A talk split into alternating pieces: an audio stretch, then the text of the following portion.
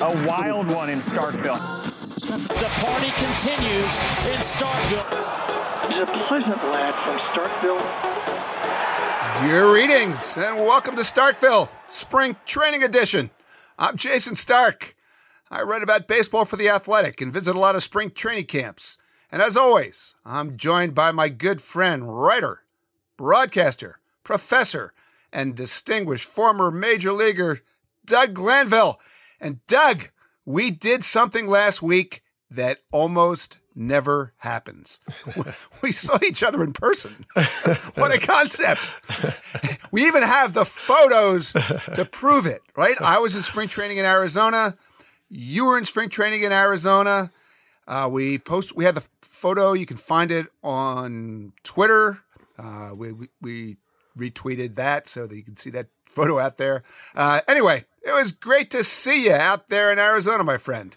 Absolutely. Too long, man. And and you gave me the official Jason Stark Hall of Fame induction, well, induction's right, honoring hat, the Spink Award. That was very cool. Great did. design, and I will be sporting it. Good. And it's pictured in that photo that we just spoke about. So that was cool. Uh, all right, let's talk about what spring training's been like. Uh, Doug, I don't know what your visit to spring training was like, a little shorter than mine, but I know how my visit to spring training has been. Everywhere that I go, everybody who I meet wants to talk about one thing. Guess what? Cheating. The Astros, technology, the commissioner. Round and round it goes. I like I keep telling people, it feels like a water main break that just keeps gushing every day and no one can stop it. So I'm I'm curious. Is, is, did you have a similar experience? Uh, I mean, absolutely. I was in Cubs camp, but you know, talking to fans, just talking to people, it's it's just on people's mind. And there's something about when a whole community of fans, players have their sensibilities totally offended, many of which really feel blindsided by it because you kind of think you're going about it a certain way and you just think there's like this understanding. And even though you're suspicious of okay what are they what's person doing here? What's this team doing? You, you just once it all comes together it's it's like a you know it's like the ice bucket challenge you know? You're just like what happened? Uh, the player reaction has been mind blowing. yeah. But you know it's it didn't stop there. Uh, it's front office people it's fans it's scouts. It's literally everybody. It's fans. And you know i, I know doug that you teach a, a course at UConn, and i can only imagine what the reaction of your students has been. How would you describe that? Yeah, I mean, you know, I, I wanted to have that organic experience because I was obviously very close to this as a player, former player, as a, you know, in the game. So I had a certain lens. And, you know, I had students that, you know, there's over 40 students that run the spectrum of different disciplines and interests and, and some don't know about baseball, care about baseball. And I, and I, one thing I wanted them to, to give me feedback off of was the apology, the spring training apology. So it was a very natural reaction. And and to me, I concluded from it that that that to me was the biggest issue the Astros, where they had a chance to sort of turn it a little bit towards a different direction.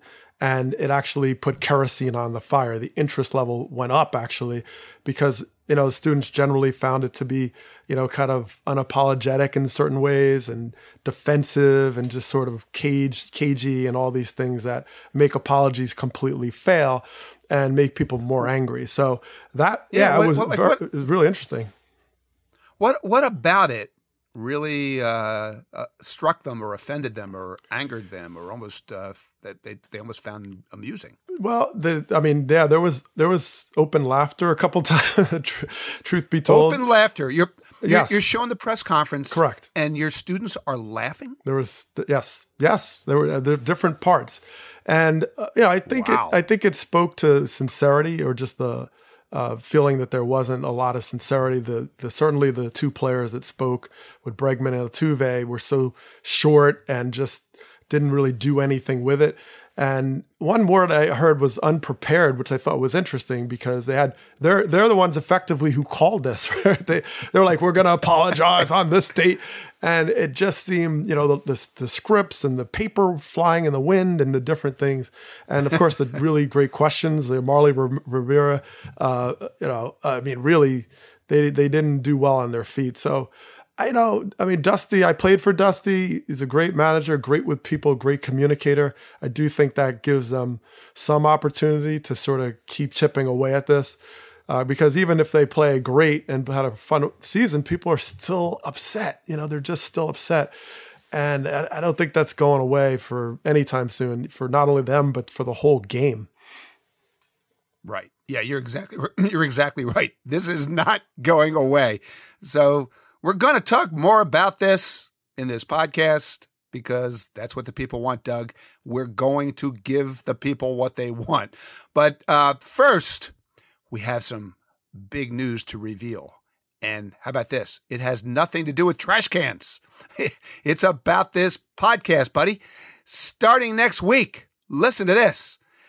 If you're listening to this show, you'll be able to listen to the entire show on Apple Podcasts, TuneIn, Spotify, pretty nearly every podcast platform in America. Um, you know, now to listen to the entire show, you have to go to the Athletic app to listen to some of it. It's all going to be available at a podcast platform near you. I am stoked about that. What about you, Doug? Oh, very fired up. I mean, you know, we're just having a blast. You know, we've been doing this since I was in college, basically, of when I was reading your column. so it's uh, yeah. it's fun to bring it all to life on pretty much the way we see baseball in our crazy lens. So I'm, I'm having a great time. Yeah, we're gonna get Tyra Banks on as a guest one of these weeks, right? right. We are. You got to talk to our evil, talk to our evil mayor. Make it happen. yeah. All right. I, I, be, before we get into this, p- part of the move to uh, over to mainstream podcast town USA means we're going to have a slightly new format. We're still going to divide the podcast into innings, but we're only going to play six of them.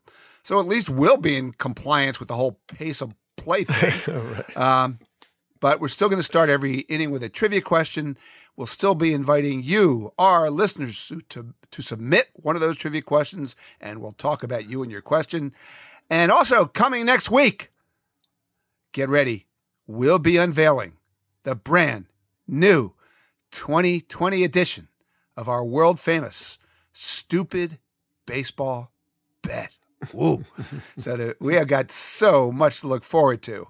Uh, one more thing you should also know if you would like to read our sparkling work in the athletic, or even ignore our work totally, but read everyone else's fantastic work in the athletic, you can click on the link wherever you found our podcast this week. Uh, in other words, Apple Podcasts, Spotify, wherever that link was.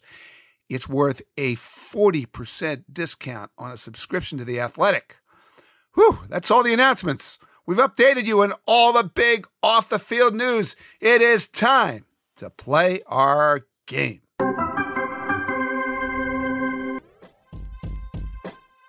Houston Astros, as you recall, lost the World Series last year. Uh, if they somehow make it through this nutty season and win the World Series, they would be the first team to win a World Series the year after losing a World Series since who? Oh wow. okay. Ooh, 20. All right. So 2018 was the Red Sox. Then did they win anytime? 2016, 2015. Uh, no, Big Papi retired, blah, blah. So then I'll have to go back. Well, what about the the even year monster, right? The so San Fran, yeah, I mean the, the Giants definitely did that. They did that twice actually. So hopefully they're the most recent team. So I'm going to go San Francisco Giants, the even year monster. Okay. That's your final answer. That's it. I'm sticking with that one. All right, let, let all right. The even year thing. Yes. Means what happened in the odd years, Doug? They never even made the postseason in those odd years. They didn't lose. So no, so yeah, I guess that's true. well. The Royals didn't the Royals? okay, oh, you remember Royals beat them when? I'm sorry. No, the Royals beat the Mets. That's right. They lost. Okay. Okay. okay. So that's it, the answer is the Royals, right? Exactly. Yes. The 2015 Royals are the last team to do this, and I, I thought that was an easy one. Yeah, yeah. I kind of overthought it. I I it overthought was. that one. Yeah. I was thinking like win, loss, Yeah, win, you did. loss, but not go to the World Series and lose. Yeah, I missed Nah, that. Win, yeah, win. Take the year off. Win. Eh, and Yes. that, that hence the whole even year Giants. Yes. Anyway, we were talking about the Astros. Remember that? Because they're still the topic in baseball, and you touched on this. Maybe they thought that once they started playing games, their lives would settle down. Guess what, Doug? I don't like the chances of that happening because they they played a game in beautiful downtown Lakeland, Florida, on Monday.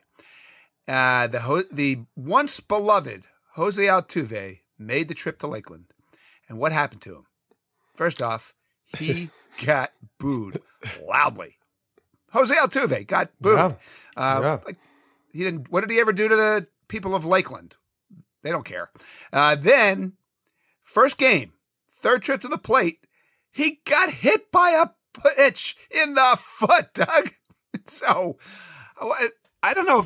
If- do we think this is a preview of what's ahead? Um, just so you know, the Astros got hit by a pitch 66 times last season. The team record is 100. So, what are the odds they break that record? And bonus points, what are the odds they break that record by like Memorial Day? Yeah, they're well, they'll break the record, and one of the things they're going to have to deal with is the speculation of intent, right? I mean, because you know, you know, we're in a world now where if you just imply it or you give a hypothetical, that's actually a driver to your reaction. And that could be a problem for them because, okay, hit him in the foot. Oh, did he did it intentional? Oh, I have to feel like I have to retaliate. That's where it's going to go off the rails because even if something is innocent, it's going to be framed and considered in this new light because understandably so, the, the game has always had this policing mechanism where you do take matters into your own hands, the vigilante, and you you retaliate, and the teams kind of understand. Uh, I was talking to Rick Sutcliffe about this a couple days ago, and he's like, "Well, we used to get a warning right out of the gate, so we always knew we had a free shot to make it even, and then it could die down. Well, you don't really necessarily have that anymore. I mean, if you have already know that there's a preconceived idea of, okay, well, you know, I'm gonna now go after this out of these uh, because of what the Astros have done. That's a problem. So I, I think the psychological warfare of this is going to be really difficult because balls are going to get away from pitchers unintentionally, and it's still going to be seen through this very nefarious lens, and that's going to make up for a very paranoid year for the Houston Astros. Uh, However many times they get hit by a pitch, whether it's 100 or 200 or 800 or whatever it is, that's 100 or 200 or 800 times. We're going to do exactly what you just described. right. try to figure out what the heck happened. And you know, I like I, I'm having a hard time sorting out uh, how the baseball culture will absorb all this because we've seen players speak out in a way we've never seen before. Right? They they this clearly offended them, and they wanted to let the world know about it. But how do they let the Astros know about it? Is the hit by pitch the only way that happens? Well, that that's the way it's been done.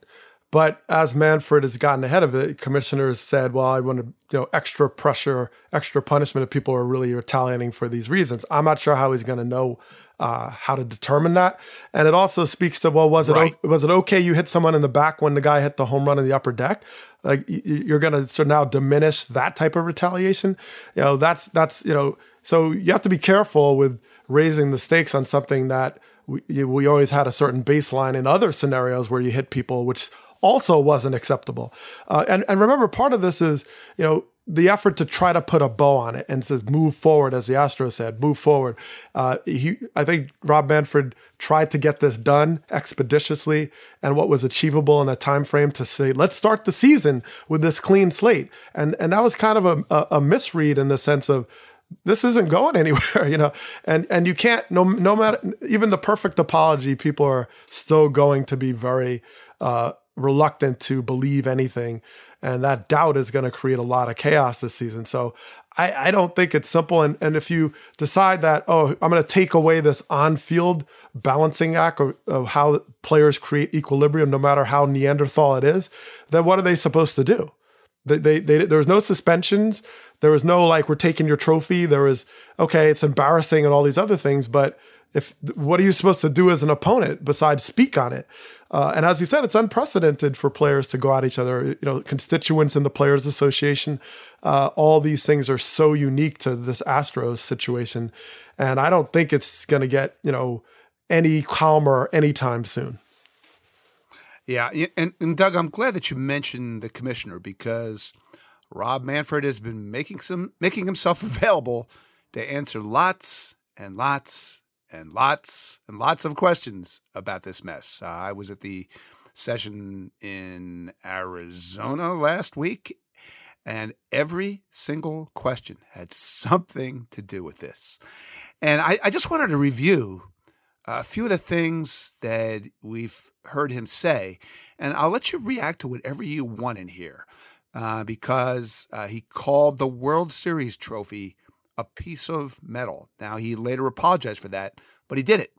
Uh, he admitted for the first time that the Astros were still banging on their trash cans during the postseason in 2017. Uh, you know, they they'd all but said that. I'd never heard him say those words before, so that was eye popping. And then this was one that didn't get a lot of attention, but got mine.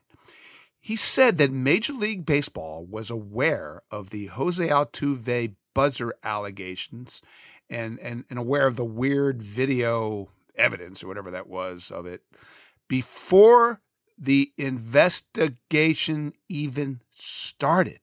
That's what he said. But his conclusion was well, the Astros players told me the truth about 2017 and they told me the truth about 2018. So he said he couldn't figure out why they wouldn't have told the truth about adamantly saying they were not cheating in 2019, despite Buzzergate. Uh, Doug, there was lots more, but I promised that I, I, I was going to let you react to whatever you wanted to react to. So pick one of those and then feel free to rant. I'm yeah. interested in uh, what struck you. I mean, to tie it together, I, I in a way, I, I appreciate the uh, I don't know if it's idealism or just, you know, okay, like the honor system. Remember that's that was part of this, right? An honor system that they're not going to abuse the video room. Uh, I appreciate the idea that he's trying to, okay, you know, show that players have a certain level of maturity expected or honesty or whatever it is. Uh, but the idea that, first of all, if you're really good and create the success off of cheating in this matter or using technology in this matter, would you stop or would you evolve? And that and that's the big question because okay, 2018 we're still, you know, are we still banging cans or we've found another way to deliver it because, you know, Danny Farquhar kind of was suspicious of what was going on so we had to sort of change things, right? So I, you know, and giving someone the benefit of the doubt with that track record is not going to go over well. Not only in the fact that you know you're trusting them after this track record, but it's also other teams and how they're going to perceive uh, your efforts to really dig into what's going on to get ahead of it because they already have proven that they're ahead of everybody else. you know, so so that's a yeah. problem. I mean, and and that starts to erode at the confidence of of you know you're trying to catch up now to the decisions you've made to how to investigate this, and it, it's it's just fallen short, and now you're really behind trying to catch up, and I don't know how you do it because teams are now about to get to their their way of creating sort of a fair play, so to speak. you know. Yeah. Um, you, you know, in many of my conversations in spring training, the the question that we pondered was, "What's next?" Yeah. You know, you just kind of touched on 2019. Uh, I I think the answer to what's next is 2019. Um, Major League Baseball was not able to substantiate or prove that the Astros were cheating in 2019. Around the sport, people seem convinced that they were. So where is that going to lead? I don't know, but there are you know there are a lot of former Astros former members of the 2019 Astros who are no longer Astros, right? And there are a lot of people in baseball who want to know what happened. So if you're going to ask me what's to come, what are we going to learn about the Houston Astros before this season's over? I, I, I'm, I'm just kind of bracing myself for that. We'll see. But as we mentioned, we're going to talk about the Astros every single week on this podcast, it looks like. So we're going to move along this week. And let's go to the second inning question.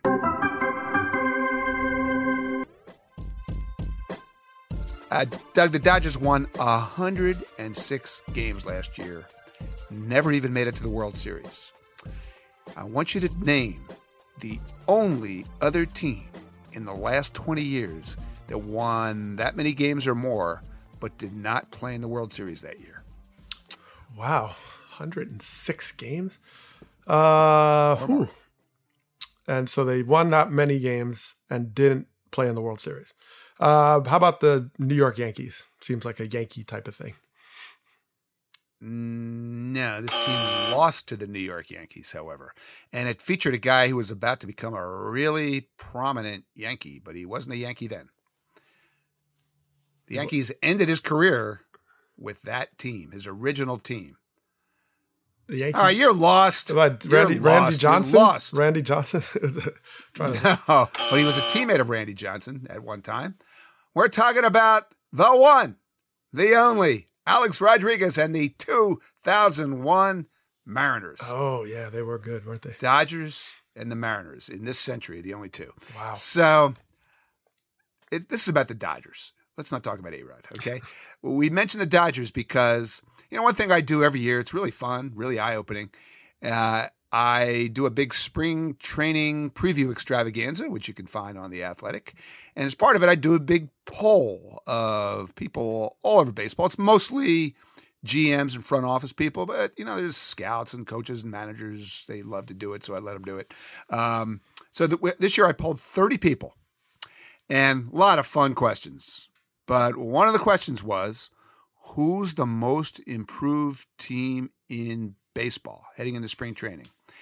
And my pick would be the Dodgers. But guess what? They did not get the most votes. Do you want to guess who did? Uh, how about the Chicago White Sox? They they made some moves. Yeah, you're exactly right. You're right. Now, just to be clear, I actually asked for the most improved in each league, right? So it's a little different question. But the White Sox, 30 people voted. You could vote for three. 25 of them voted for the White Sox as one of the three most improved Wow. teams in the American League. I, again, I think the Dodgers are the most improved team. Uh, even just that one deal. Um, 106 win team, added a six to nine win player in Mookie Betts, uh, a- a- added David Price. And I talked to David the other day, and uh, he's in a great frame of mind. I think really excited to be there. Dodgers are going to uh, maximize the way they use them. Don't care about innings, don't care about pitch counts, don't care about volume. Just want to be good when they get to the big games at the end. Uh, I think the Dodgers are the most improved team, but I'm going to let you vote on your most improved team. Go for it. Yeah, I mean, well, I, where I would separate the White Sox is that it's like their improvement is also internal. I mean, yes, they added you know some pieces, you know, Keuchel and and Encarnacion or you know experience, but they also just had guys that are just a year older, and and they their improvement was remarkable. You know, someone like Tim Anderson, you know, just Yoan Moncada, Eloy Jimenez.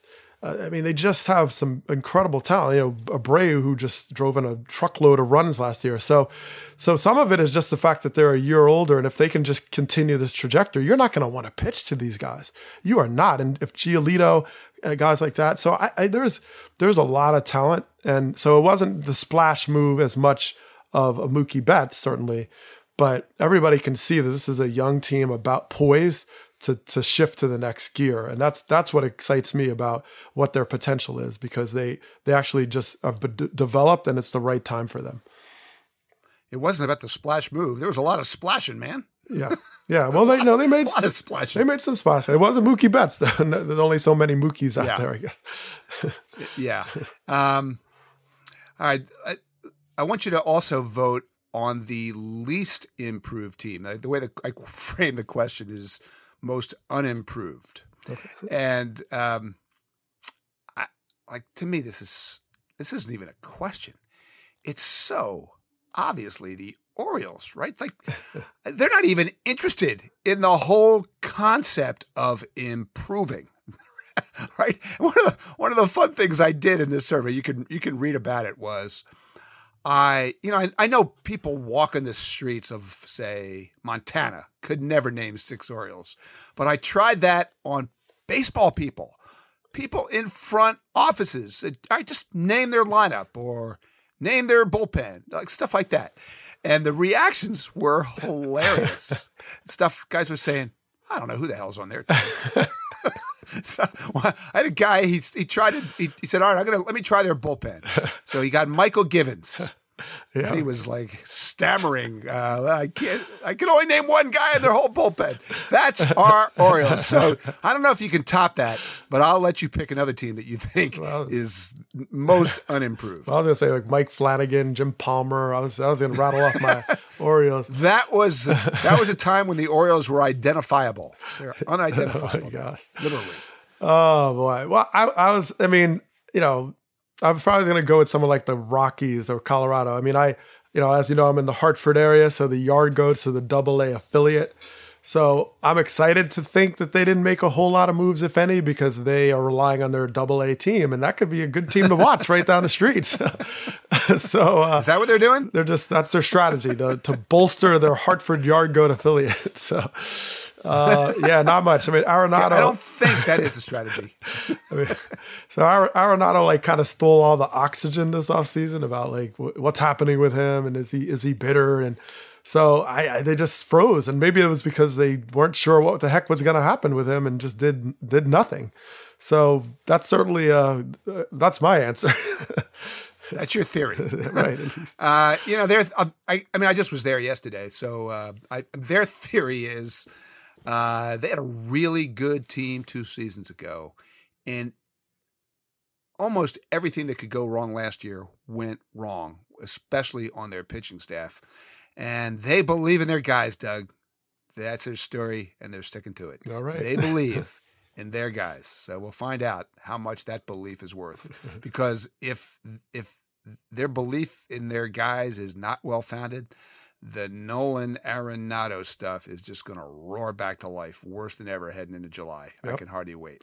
All right, one more thing about the poll. You know, one of the things I do in this poll is I collect votes for the best and worst free agent signing. Uh, a funny thing happened this year. A guy named Stephen Strasburg showed up in the top four best and worst signings. okay, so I want you to decide which he is.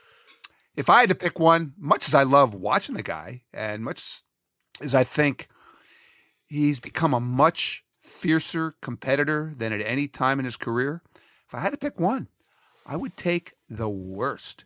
He's on the wrong side of 30. He signed the second largest free agent pitching con- contract of all time behind Gerrit Cole. And have you perused his health history? I have. Uh, he's been on the injured list in his career 12 times. Yikes. 12. So, like, I just, I'm going to have a hard time betting on Stephen Strasburg taking his turn 200 times over these next seven seasons. I, I, I got to go with worst based on history. But you can you can pick best or worst. Go ahead. Well, I, I probably agree with you, but I'm going to play devil's advocate here and assume that the Washington Nationals have an incredible insurance policy.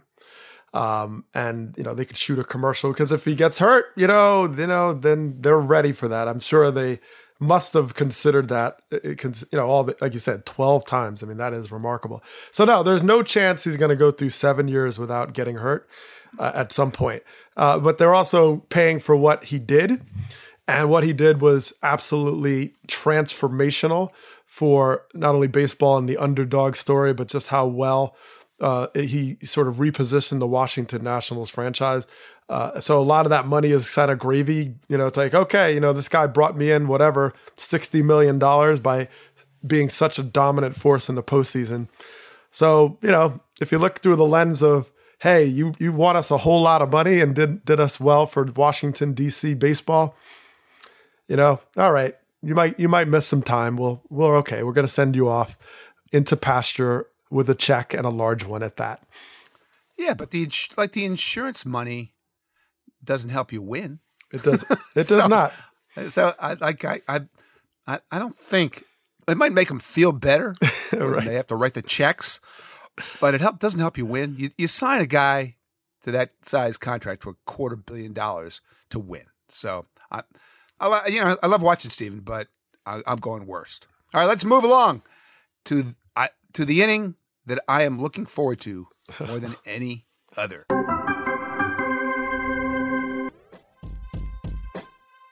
We think of Madison Bumgarner as Mr. October. But guess what? Not only does he not lead all active pitchers in most postseason wins, he's actually fourth. Now, I don't. I'm not going to ask you to name all three of the guys ahead of him, but here's the question: What active pitcher has the most postseason wins in his career?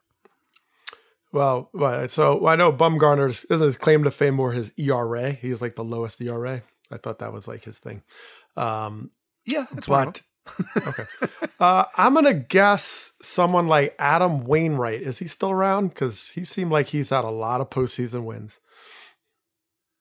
He's still around. He's still active. He's not the answer, but he's still around. He actually, oh. he actually, oh. one of those years the the Cardinals won the World Series. He actually was not an active pitcher because he had surgery that year. But you can go with that. It just he's not he's not the answer. The answer is a guy named Justin Verlander, because mm. all things come back to Astros players. he's got 14 of them, and then it's a really big gap to second place, which is uh, nine. Kershaw and Lester. Then it's seven. There's Mad Bum, there's Scherzer, and there is Cole Hamels. Uh, I didn't even look up Adam Wainwright. Uh, hmm. He didn't turn up. So, oh well, good guess. All right. Anyway, uh, enough of this. Enough of the serious Madison Bumgarner talk because we've got to move along to my favorite story of the entire spring training. It comes from uh, Andy Baggarly and Zach Buchanan, our teammates at The Athletic. They uncovered a blockbuster. Turns out that for years now, there's been a famous rodeo cowboy named Mason Saunders. He's been competing in a bunch of rodeos around America and even like win some prizes, roping steers and stuff like that in the in these rodeos. And I'm I would be proud as heck of Mason Saunders if it were not for the fact that Mason Saunders is not even Mason Saunders. right. We know him by a different name. That name, of course, is Madison Bumgarner. um, Mason Saunders, that's just his alias, or at least he, it used to be his alias. Um, but then Andy and Zach came marching up to him the other day and showed him a photo of Miles Saunders, famous rodeo cowboy, who looked a lot like him. And his quote was tremendous. This is ruining my alias. yep.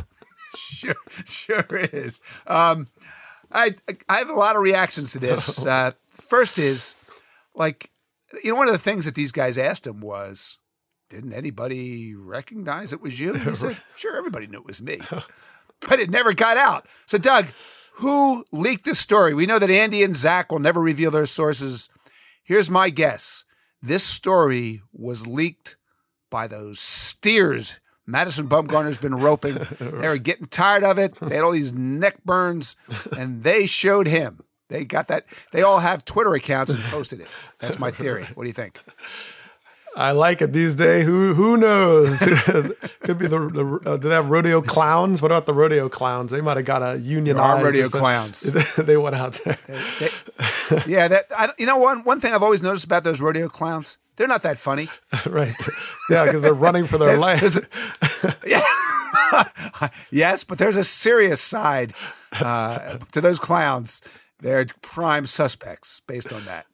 Okay. Also, um, you know, Mad Bum just signed a four-year contract with uh, the Diamond Diamondbacks, not a Giant anymore. So, as a pitcher, we know this is not his last rodeo.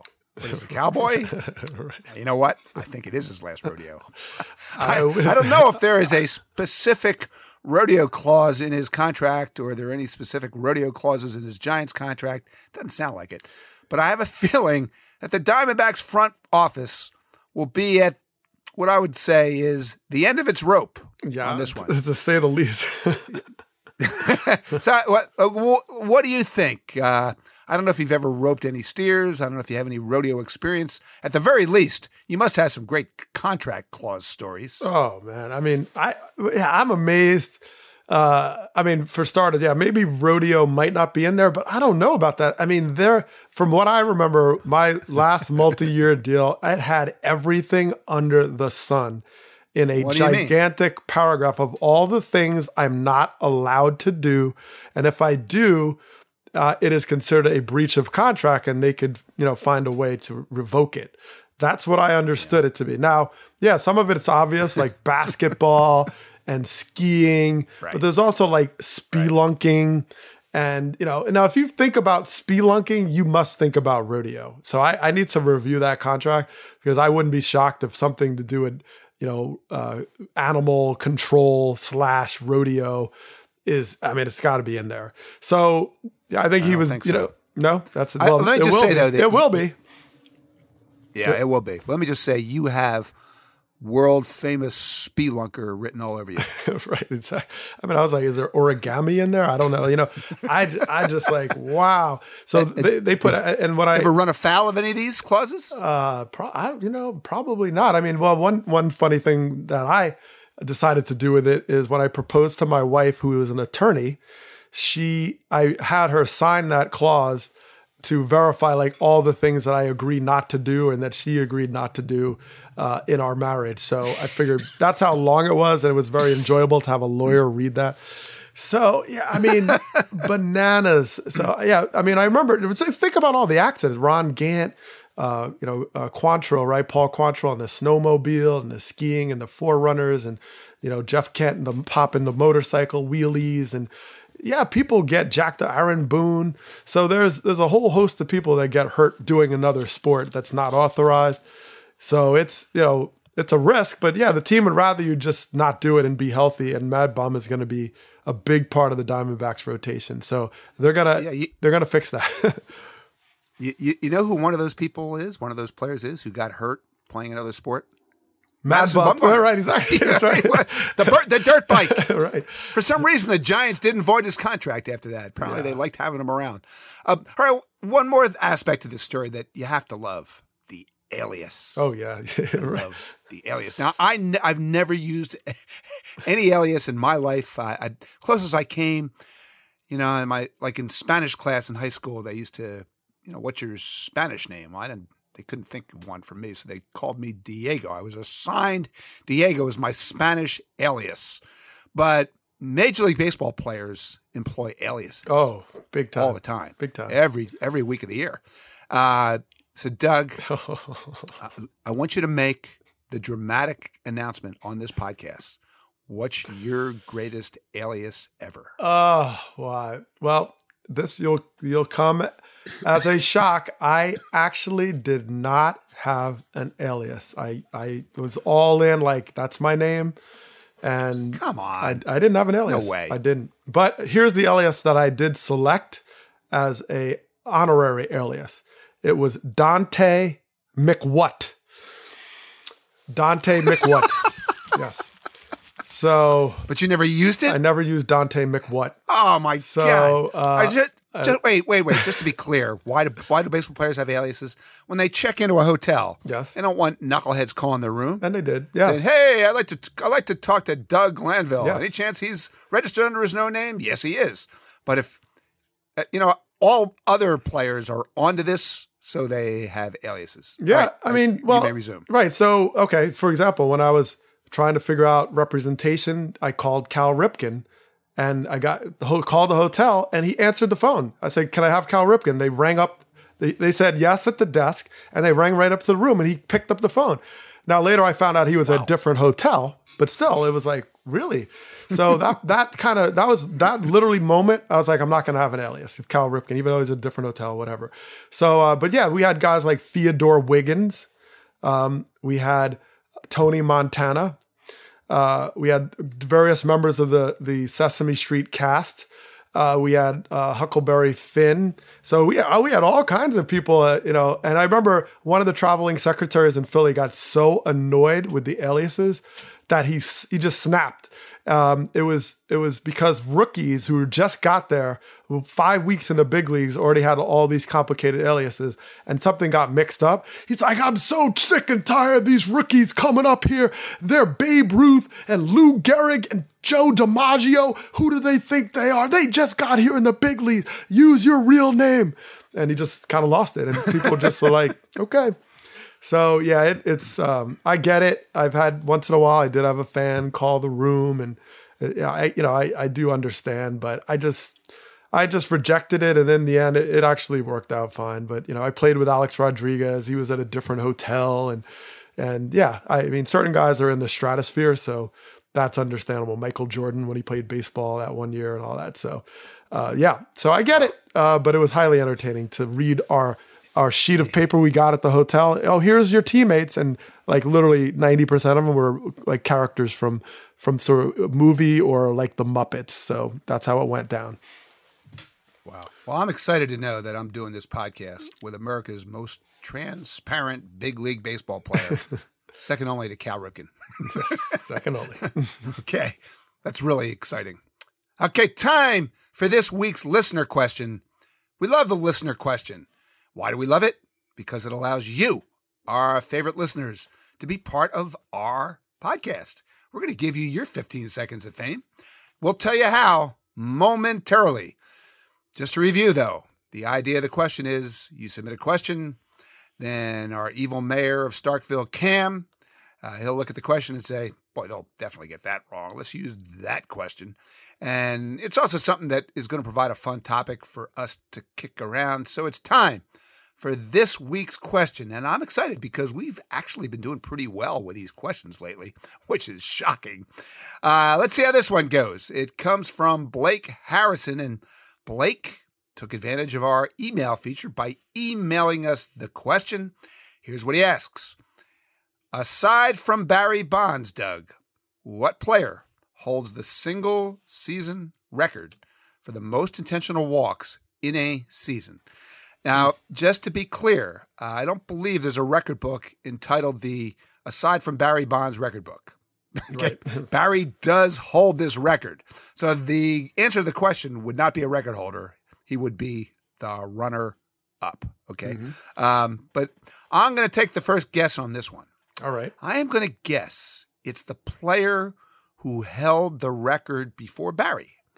Uh, that would have been the late great Willie McCovey, and I, if I remember right, he had like forty-four intentional walks one year. Wow. So how feared was that guy? I'm going Willie McCovey. Doug, have a guess? Oof. Well, I mean, I was I was gonna go. How about like Mark McGwire? You know, someone who hit like a lot of home runs. So- and Yeah, uh, not a very good team. yeah, so I mean, I figured they should have installed a people mover from home to first when Bond was playing. At, a certain point, you just got to go like upgrade the technology and just have like a escalator. You know, just lay it out there because he's he's gonna walk to first. So why expend the energy?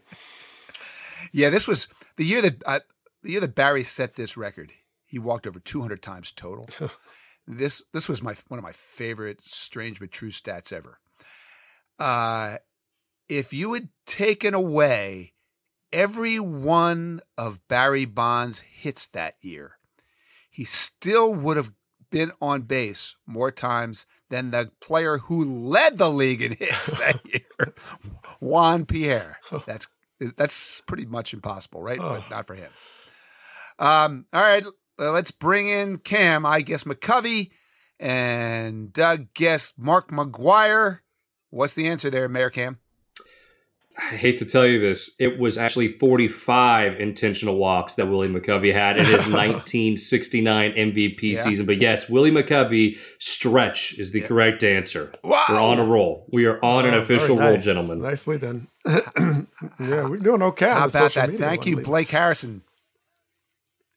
Yeah, Very I know. Uh, I don't know what's I don't know what's happening, but this, like I do. I, this is a word of advice to all our favorite listeners this does not mean you're supposed to make the questions harder. Okay, we no. Like it. So keep it up. Keep up the great work, listeners. Got it. All right, Doug. Uh, there's a quick topic I want to bring up on this note. Um, I'm going to predict that intentional walks will double, maybe even triple, maybe even set an all-time record this season. Do you want to guess why that is? No, do tell. What do you think? What's your theory on this? I will do tell. It has to do with a new rule. That rule is the three batter rule, right? Every relief pitcher has to face at least three hitters, starters too, actually, unless the inning ends.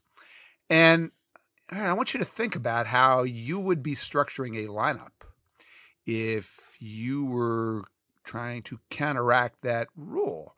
Uh, you know, that left hander who comes in to face uh, Freddie Freeman or Bryce Harper or Christian Yelich or whoever, uh, he has to stay in the game. And so you're probably going to pop a right handed hitter behind him, correct? Wouldn't that be logical? Makes sense. Ah, but let's think this, right? Let's think this through, though. Uh, get Bryce Harper out then you put up the four fingers and intentionally walk the right handed hitter, or say Rhys Hoskins. And now that means the left handed hitter, left handed reliever gets to face another left hander as his third hitter faced. And like that's going to be a thing. Intentional walks are going to erupt. So, do we like that? Is that good? yeah. I mean, it, it, it is ripe for the analytics world to find some way to kind of undermine this rule in a way that you know makes baseball sense. And uh, now the the risk though is you know you start walking people, you're gonna have to pay attention to that bench over there to see who they're gonna pinch hit for for that second lefty, and that may not be that great. You know, and uh, you know I was I was hoping that there could be some pitchers that they say, you know what, I need to be more well rounded. I need to have stuff to get out righties and lefties. And I know that goes counter a lot of the specialization, but yeah. no. that might be become a really great weapon to have someone who can neutralize both fairly well. Uh, but I, you know, the walks, you know, you putting runners on base, and you know the analytics uh, world is going to be like, no, no, no, no, you're adding base runners, but uh, depends on that bench because you you might walk yourself right into trouble. Well, it's going to be interesting. Yep. Get ready. Yep. You heard it here first. Intentional walks, double, triple, reach historic levels right here in Starkville. we have informed the world this is coming. Uh, all right, so perhaps you enjoyed hearing Blake Harrison get his 15 seconds of fame today. you too could achieve this exalted status. You just got to send us a trivia question. You can do it via Twitter, you can do it via email. If you want to email it, here's the address. It's Starkville with an E on the end, starkville at theathletic.com. Or if you want to tweet at us, you can tweet it at me. I am Jason with a Y, S T, J A Y S O N S T. Doug, how can they find you? Pretty easy. At Doug Glanville, D O U G, another G L A N V I L L E. Hit me up. Right. And just hashtag those questions with the hashtag Starkville with an EQS. Uh, all right, this week at least, this is going to do it for Starkville for some of you. But if you're an athletic subscriber, you can keep listening over at the Athletic app or the Athletic website, and you too can become an athletic subscriber. How about that? Just go find the link you first clicked to find us here It'll get you 40% off a subscription to The Athletic. But for those of you leaving us, thanks for listening. We will see you next week on Starkville.